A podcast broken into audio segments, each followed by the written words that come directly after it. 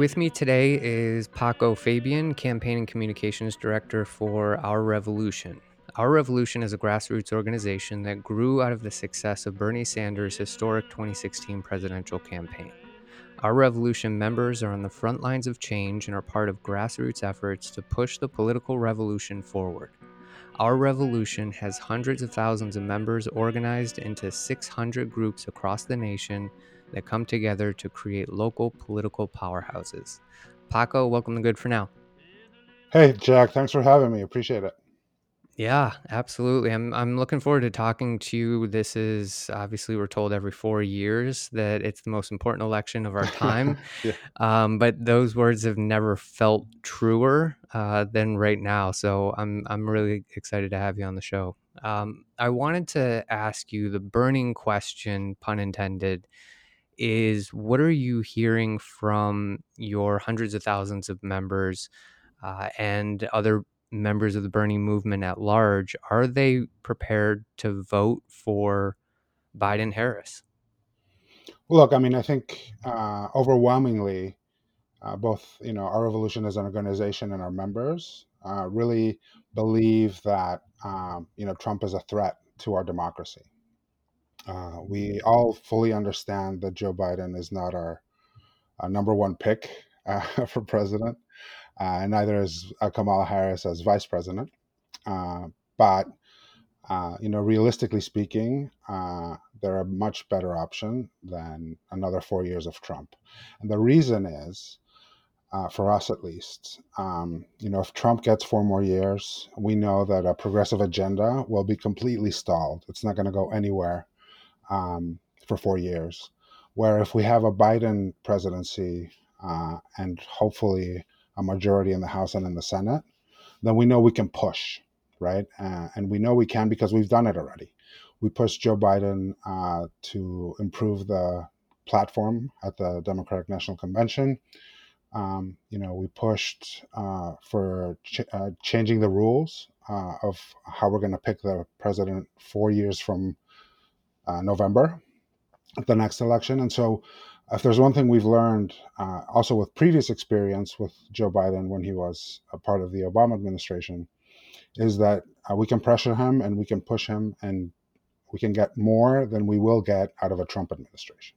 It seems like there's a lot of conversation going on around, uh, especially on social media, but with with people who are, are Bernie supporters that I talk to, um, that really firmly understand that, like you said, another four years of this administration will set us back decades and decades and decades, not just four years. So the movement, the progressive movement, is going to be stalled by those decades um, or the equivalent of those decades. Right. And Joe Biden has, you know, he's not we're not the most enthusiastic supporting Joe Biden. However, we do I think understand that he's a great example of how democracy works. We're we're able to hold his feet to the fire and hold him accountable.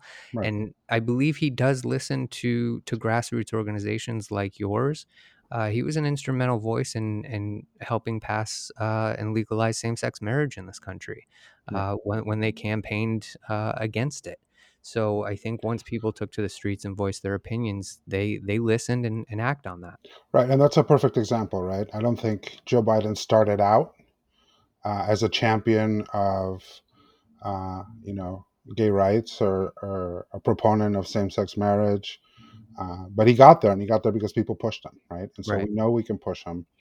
Uh, you know, another example of that is uh, the fight for 15, right? Um, uh, I was part uh, before I joined uh, our revolution about a year and a half ago. I spent almost ten years in the labor movement, hmm. and so um, you know our experience with Joe Biden there. Uh, you know when uh, when candidate Obama was first elected, right? We met with them, um, and you know said you know we need uh, Employee Free Choice Act, EFCA. We need you know the the president to use his executive authority to, you know, help grow the labor movement. And for the first four years, they didn't do it, right? Mm-hmm. Uh, and so that's sort of the birth of you know the Walmart workers campaign that happened during the Obama administration, the Fight for 15, uh, Good Jobs Nation, which was a, a campaign of federal contract workers. These are folks that the president has direct authority to to intervene on behalf of, right? You know, folks that are like, you know, the janitors at the Senate or uh, the food service workers at the Pentagon, right?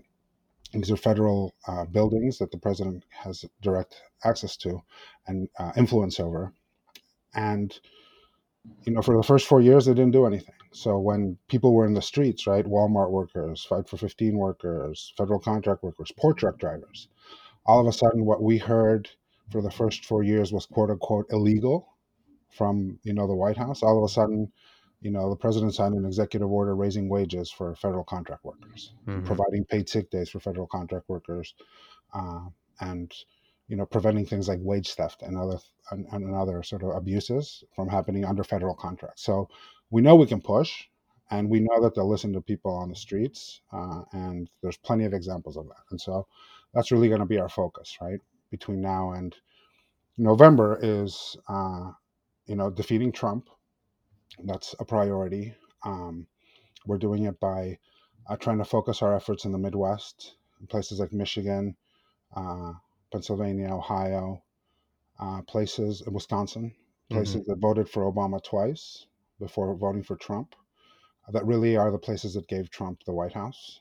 Yeah, I wanted to ask you. I wanted to ask you real quick about about that. Um, that's one of those itches that I just can't scratch, and I'm glad that you're here to to help me with this because, according to the analysis of 2016 Cooperative Congressional Election Survey, fewer than 80% of those who voted for Bernie Sanders in the Democratic primary in 2016 ended up voting for Hillary Clinton, with 12% of those who backed Bernie Sanders actually casting a vote for Donald Trump.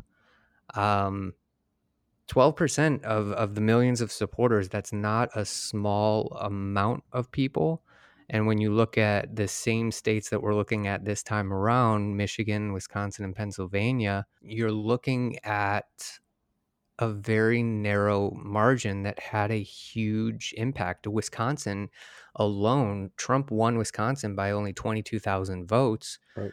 but 51,000 Bernie supporters uh, during the primaries ended up defecting and voting for Trump, which is a margin that could have given Wisconsin to Hillary Clinton. Michigan is no different with 10,000 It's 10,000 in Michigan, yeah.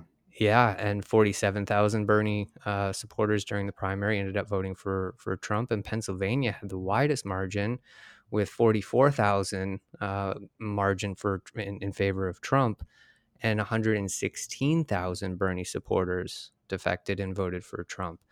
Um, that Wisconsin, Michigan, and Pennsylvania, we're looking at the same exact states. Uh, what Yeah. are your What are your thoughts on that? So look, I mean, I think there's a few differences, right? I think during 2016, um, you know, the Hillary Clinton campaign almost wrote those places off, Mhm. right? Uh, they didn't do huge pushes in Michigan or Wisconsin. Uh, I don't think the candidate ever visited Michigan. I could be wrong, but I'm pretty sure that's the case I think you're right. during the campaign. Uh, and uh, the one thing Trump did do in those places was talk about jobs, talk about, you know, the forgotten men and women, quote unquote, right? Is I think the, the line that he used. hmm The forgotten men and women will be forgotten no more. Um, and, you know, to be honest, he made a lot of promises to these folks, right? Um, I've been involved in helping out the workers uh, at uh, the GM plant in Lordstown, Ohio, right, that recently shut down. Yeah. Uh, Trump was in Lordstown, I believe, in 2017, did during a big rally, and said, "Look, don't sell your homes. Jobs are coming back." Um, and a year and a half later, the GM Lordstown plant shut down. Everybody that worked there had to either retire or move to you know as far away as Tennessee and other places in order to keep working uh, at GM. And so uh, Trump in those areas campaigned as a worker champion, but the reality is much different, right? Jobs have left under his watch. Uh, federal contract uh, companies with federal contracts have shipped jobs overseas at a, the fastest clip uh, or at least faster than the Obama that it happened under the Obama administration. Mhm. And so, what our goal is is to lift up those stories between now and November in places like Michigan and Ohio uh, and Pennsylvania, and say, look, you may have voted for this guy, maybe because Hillary wasn't talking your talk, uh, but look at the reality, right? Our jobs. Are you better off now than you were uh, when Trump took over? I don't think so. Uh, if anything, you probably had to sell your home. You know, your family might have gotten split up. I mean, GM Lordstown was the largest employer in that area, right? Youngstown, Lordstown, um, that whole area of uh, Northwest Ohio, and uh, you know those jobs are gone. And they, you know, I think Mike Pence was in Lordstown uh, last week, I believe, um, because the a new company has taken over the GM Lordstown plant. It's called Lordstown Motors, right? They're building electric, uh, or they want to build electric uh, pickup trucks, which is not great for the environment, but um, they don't have the capital yet to start building the trucks, right? So there's no jobs there, there yet, and it's unclear if they're they'll be able to raise the capital to do so, right? And so uh, those folks are in, in, a real bind, right? Uh, I think I saw the childhood poverty level in in that area, in the Youngstown area, is fifty seven point five percent Mm. childhood poverty. I mean, these folks, I think, had nothing to lose, right, when they decided to vote for Trump. Those that did, Yeah.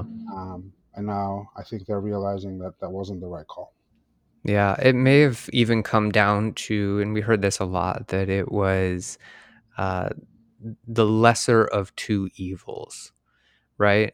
As But progressives, I mean, that's our choice a lot of the time, right? right, but now that we've gone through four years of this, it's right, no longer even a question of a lesser of two evils. right, It's you're voting for pure unadulterated evil at this point voting for for Trump right, um, it's not even it's not even a, a fair comparison right. so hopefully hopefully we don't see a repeat of, of 2016 because like I said those those margins are so narrow Yeah, I mean, ten that votes in Michigan, you know, could, you could argue, you know, decided the election, right? And yeah uh, and you know, it's it's on us to to talk to these folks, but really talk to them, right? Don't dismiss them.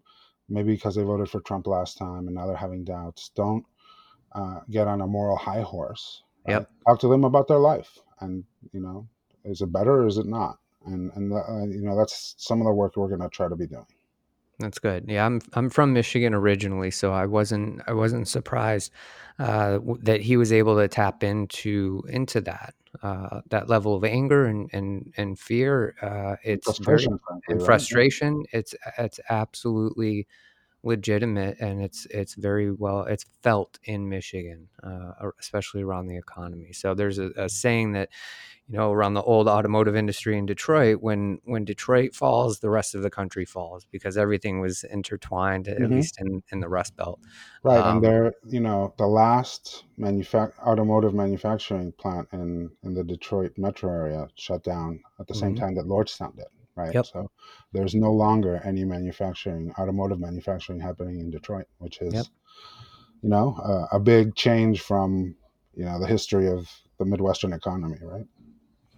I wanted to ask you, and again, you're the perfect person to talk to about this uh, with your experience in the labor movement as well. Um, the the fight for 15 has been going on for several years now, and I don't remember exactly when when it started, but I feel like it was about maybe 2013 ish. y- yeah, I was going to say five six years, but maybe seven years now. So, is it time to increase that to maybe $17 an hour. Um, you know, when we started it, you know, it, you know, 7 years ago, it was $15 an hour, but when you look at how minimum wage was originally set up to keep pace with inflation as well as keeping pace with productivity growth, they did that for the first 30 years. Between 1938 and 1968 they actually did that and then it fell off a cliff and Right. stopped keeping pace with uh, productivity and living. Right. inflation so if we did that if we if we increased minimum wage keeping step with productivity and inflation now, we would be looking at an estimated $24 an hour, which is only $48,000 a year for a Right. full-time position. Right. So is it is it time maybe to to increase that ask? Because we're Well, already behind the ball. Yeah, no, we are definitely behind the ball. I mean, the minimum wage, the federal minimum wage hasn't increased in over 10 years now, if I'm not mistaken. It's still stuck at $7.25 an hour. Uh, and if you're a tipped worker, uh, that's two two dollars and thirteen cents an hour. So, um, yeah, absolutely. I mean, I think uh, you know somewhere along the line, productivity and wages generally sort of became unstuck, right? And Mhm. um, because if you look at the sort of graph before that, they're very much parallel, right? They're growing uh, like hand in hand. Uh, but uh, yeah, I mean, I think part of it is you know uh, the labor movement has gotten weaker, right? Uh, Yeah. and in many ways, uh, Democrats uh, see the labor movement as you know funding for campaigns. They see it as volunteers, right, to go knock on doors and run phone banks. Uh, but they don't ever see unions as an economic actor in the in the wider economy, and uh, and that's a shame because that's really what uh, created the broadest middle class the country has ever seen. Right? It wasn't, um, and it was deliberate. Right? It was created, and it just happened. Right? Right. Uh, the federal government, uh, you know, decided to to intervene and, and make it. Uh, you know, and make it an incentive for workers to form unions, uh, and and an incentive to business as well, right? And Mm. and you know we saw the broadest middle class the world has ever seen then, uh, where you know a one income family could you know maybe not be rich, but they could take a vacation every year, and you know mom could stay home and you know take care of the household and, and feed. That doesn't exist anymore, right? Right. It does not. Uh, and you know I think part of it is the decline of the labor movement, and so um, you could argue too that that's a reason um, you know Democrats politically have been having such a hard time at the state and local level as well, right? Like state Mhm. legislatures and everything else. Um, you know, there's no longer troops and there's no longer treasure, right, to run Yeah. campaigns, and so um, that's that's uh, a problem. And so I, you know, I think one of the things that I hope the Biden campaign takes uh, from from the Bernie campaign more seriously is is you know labor as an economic actor uh, in the economy, uh, you know, helping boost up wages, benefits, etc., but also, um, you know, helping elect Democrats up and down the ballot. Uh, because we've seen, you know, the Democratic Party in a lot of places sort of is, is a shell of what it used to be, if it even exists functionally at all. Uh, and, and, you know, somebody's got to fill that void. And it's unfortunately recently been filled by a stronger Republican local organization than than by Democrats or labor. Right. Yeah, the Republicans have always been good at well, at least maybe not always, but in the last 20 years, uh, have have been great at organizing at the local level and really infiltrating local elections, uh, from, you know, your, uh, commerce elections to sheriffs hmm to school board elections, all of those things, and it's had a huge impact on on our day-to-day lives, so um, is that one of your your focuses right now is to to build that grassroots organization at the local level while also obviously focusing at the national level? Yeah. So right now we're operating under a four point plan, uh, and you know, obviously, number one is defeating Trump, or else you know we're not going to be able to move anything else, right, at the national level. Uh, the second is you know getting more progressives elected to Congress, right, uh, strengthening the Congressional Progressive Caucus on the House side, then maybe winning a majority and being able to change the rules at the Senate level so that you know we can get rid of the filibuster and maybe move uh, more of our policy priorities. Right. The third the third point of our plan is what you just mentioned. Right, is growing a deep bench of progressives up and down the ballot. I mean, we've endorsed over the last year and a half uh, folks like the drainage commissioner in Brazoria County, Texas. Right, uh, someone that uh, you know, has a say. This is in the Houston area, right, which floods a lot. So the drainage Yeah. commissioner is is going to have a huge impact on the lives of those folks, right? Uh, local district attorneys, right, folks like Chesa Boudin in San Francisco, who is, um, you know, one of the first things he did was end cash bail, which is an uh, you know deeply unfair system. if you can't afford to pay bail, you got to stay in jail, right? And so um, you know, he's making some other changes at the local level, which are impacting people's lives directly. And not only that, but at the local level, you know, if you have a policy that gets implemented and it's received well and it works, that that policy can then be uh, exported up to the state level and maybe even up to the federal level. Hmm. Uh, and so, in many ways, you know, local jurisdictions are laboratories of experimentation, and uh, and a lot of federal policy comes out of those places. Uh, and so, you know, state uh, state legislatures, state senates, city councils, uh, we've been supporting uh, a lot more candidates that are running for those local positions uh, because they also end up running later for mayor or for governor or for Congress or for Senate, right? And so, if we have a deep bench of progressives, uh, we have folks uh, that are ready to take on, you know, some of the entrenched Republicans that have been taking over state and local jurisdictions for, like you mentioned, the last 20 years or so. Yeah, they're they're not exactly the sexiest um, positions to be elected They're to, not, but but they can, uh, like I said, they can have a direct impact on the lives of the folks that live in those areas, much more than a senator or a member of Congress can, right? And and when those folks see that that worked, oh, maybe I can bring that up to to the state or federal level, right? And Yep. and uh, and that's how one way that we can achieve some change. Yeah, and I'll bring it all the way back to uh, same-sex marriage that started at the the local and and state levels, and it got to a point where you had so many different states who had legalized it. Same thing with uh, with marijuana legalization. right. Or even have the Fight for 15, right, which we talked about earlier. I think yep. uh, S- Seattle and uh, SeaTac in Seattle Tacoma. That's hmm of the town by the airport.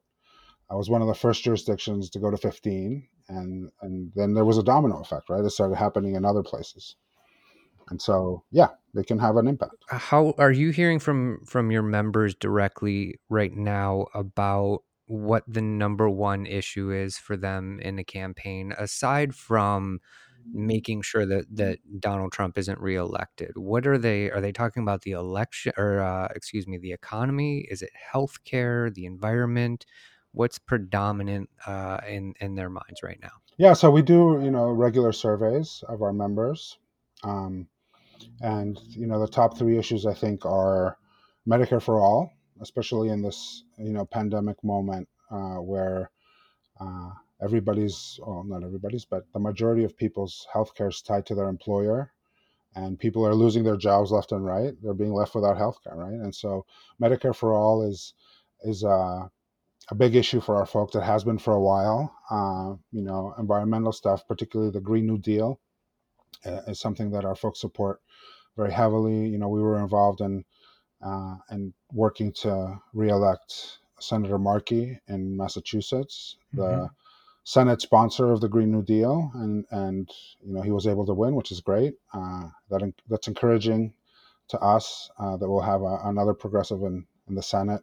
Uh, so Bernie, Markey, Merkley, a few others are are ready to fight. Uh, and uh, the third, I think, also in many ways, based on the moment we're in, is uh, criminal justice reform, and uh, you know making sure uh, police departments are held accountable uh, for some of the questionable actions of their of their officers, and more broadly, you know, supporting DAs that can have a huge impact in those local jurisdictions. You know, our, our group in Oregon was able to uh, help elect Mike Schmidt, who's the new DA of Multnomah County, which includes Portland. He's he's my you, DA. Yeah, oh, I'm in. I'm in Multnomah County. He's my DA, and I voted for him. So, Right. And so, I mean, you know what he's had to deal with, right? He had to take over. He had to take over the office early, hmm right? Because the the former DA retired early, and so he was appointed, and has been dealing with what's been going on in Portland ever since, right? yep. And uh, and so he's got a tough job, but uh, we think you know he's got the right values to come up with the right solutions. real quick, I wanted to mention uh, Medicare for All is one of the issues that I've had with um, with that platform. It isn't necessarily I'm sorry, the which platform? uh, Medicare for All. Okay. Um, it, it, it's the branding of it is what I hmm have an issue with. I believe wholeheartedly that that healthcare is a human right, and every single human being, no matter where you are in the world, deserves the highest quality uh, healthcare and medical attention. No questions asked. the The issue that I have with it is that Medicare is kind of a mess for people who have it. There's it's not it's not free uh, like a lot of people think. Obviously, you pay into it through payroll taxes, and it, it's available to you. But you have Medicare A, Medicare B, Medicare C, Sure. Medicare D, um, and it's a lot of it is based on your income. There's a very small subset of people who actually receive uh, quote unquote free Medicare, but a lot of people do pay monthly premiums and high costs for pres- uh, prescription drugs. And it's very difficult for people to uh, sift through which plan works for them because each of them are very limited in scope.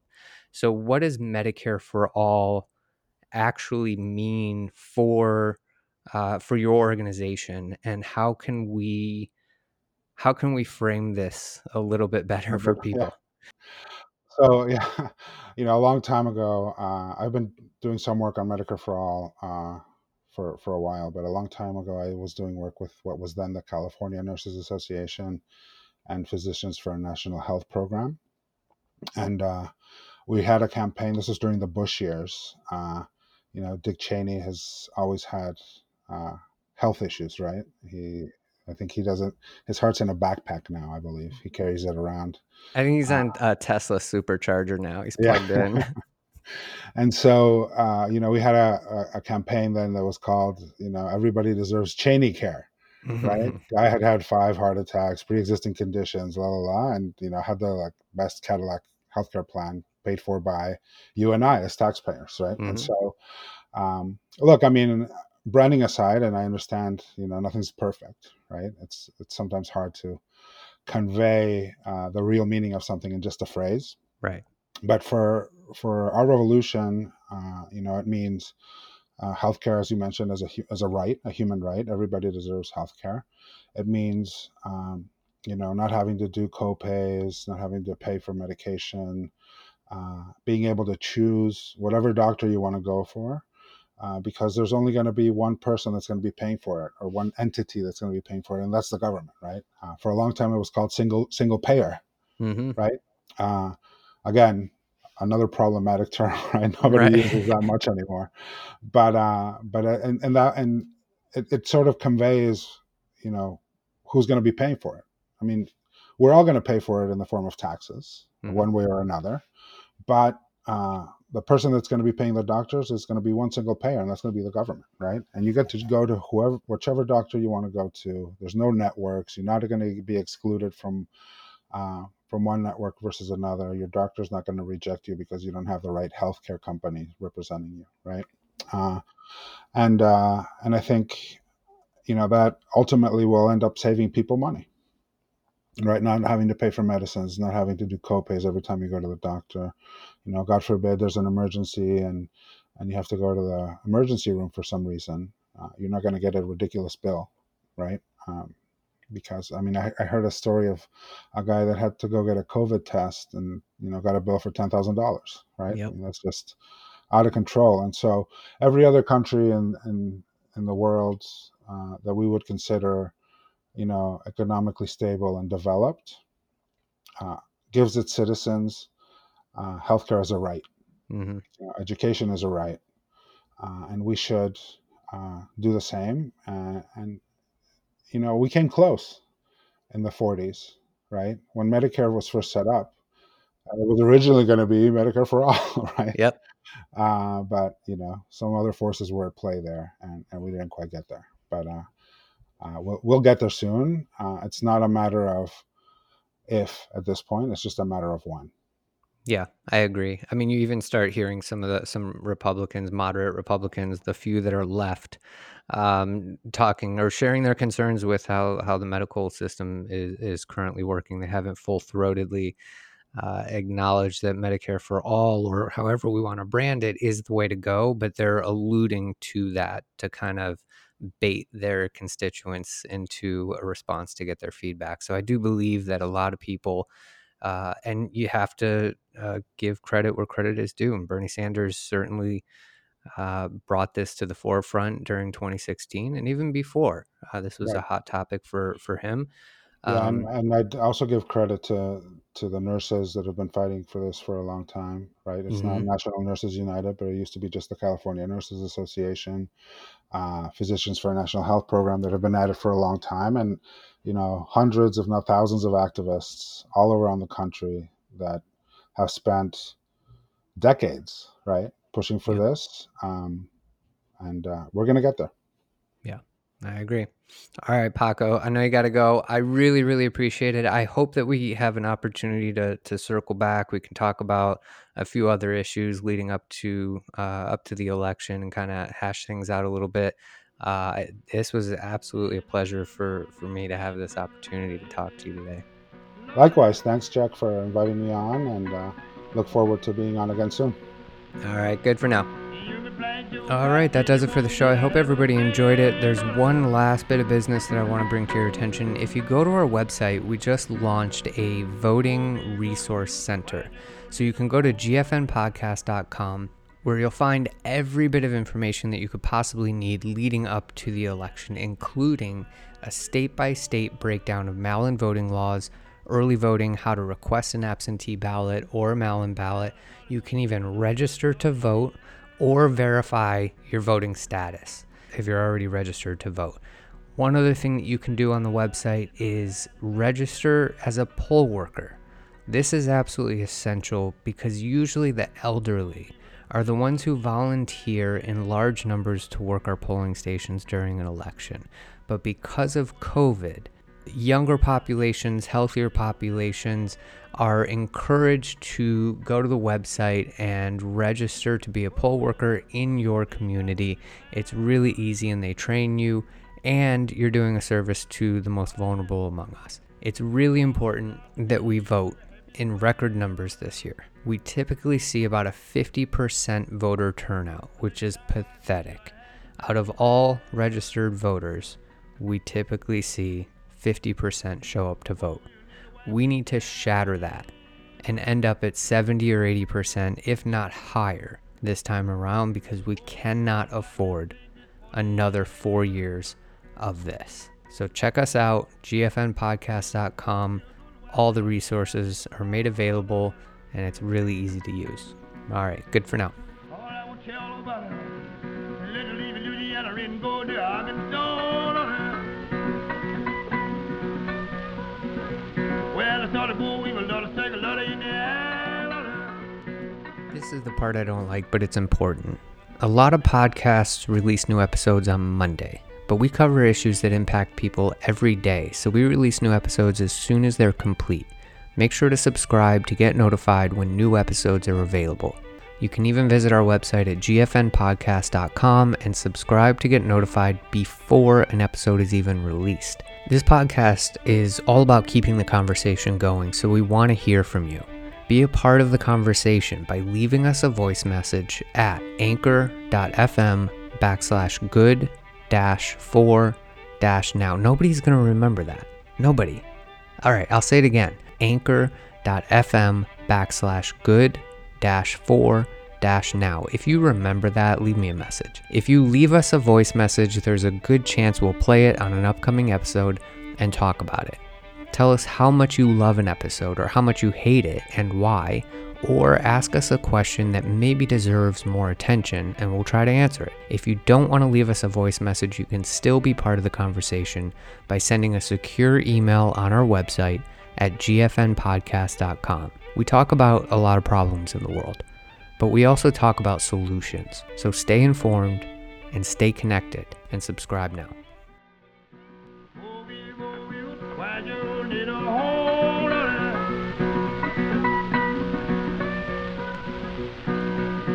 Indiana in Texas, little wild, pretty bone on her. Well, I started boll weevil, Lord, I take a lot of Indiana.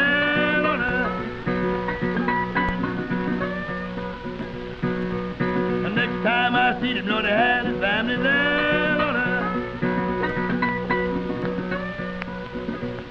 Boll weevil left, take a lot of business, very well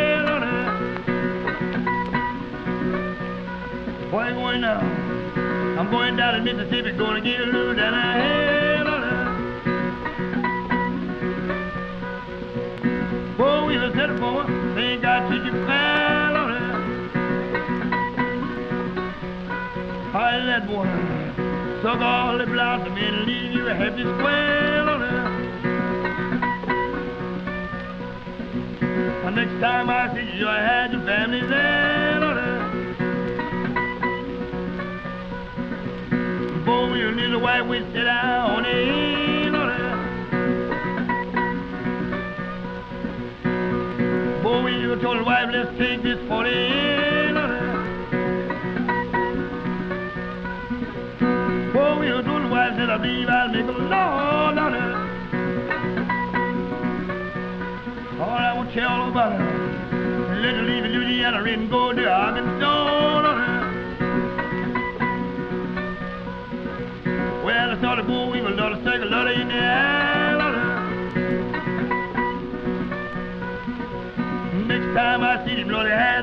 had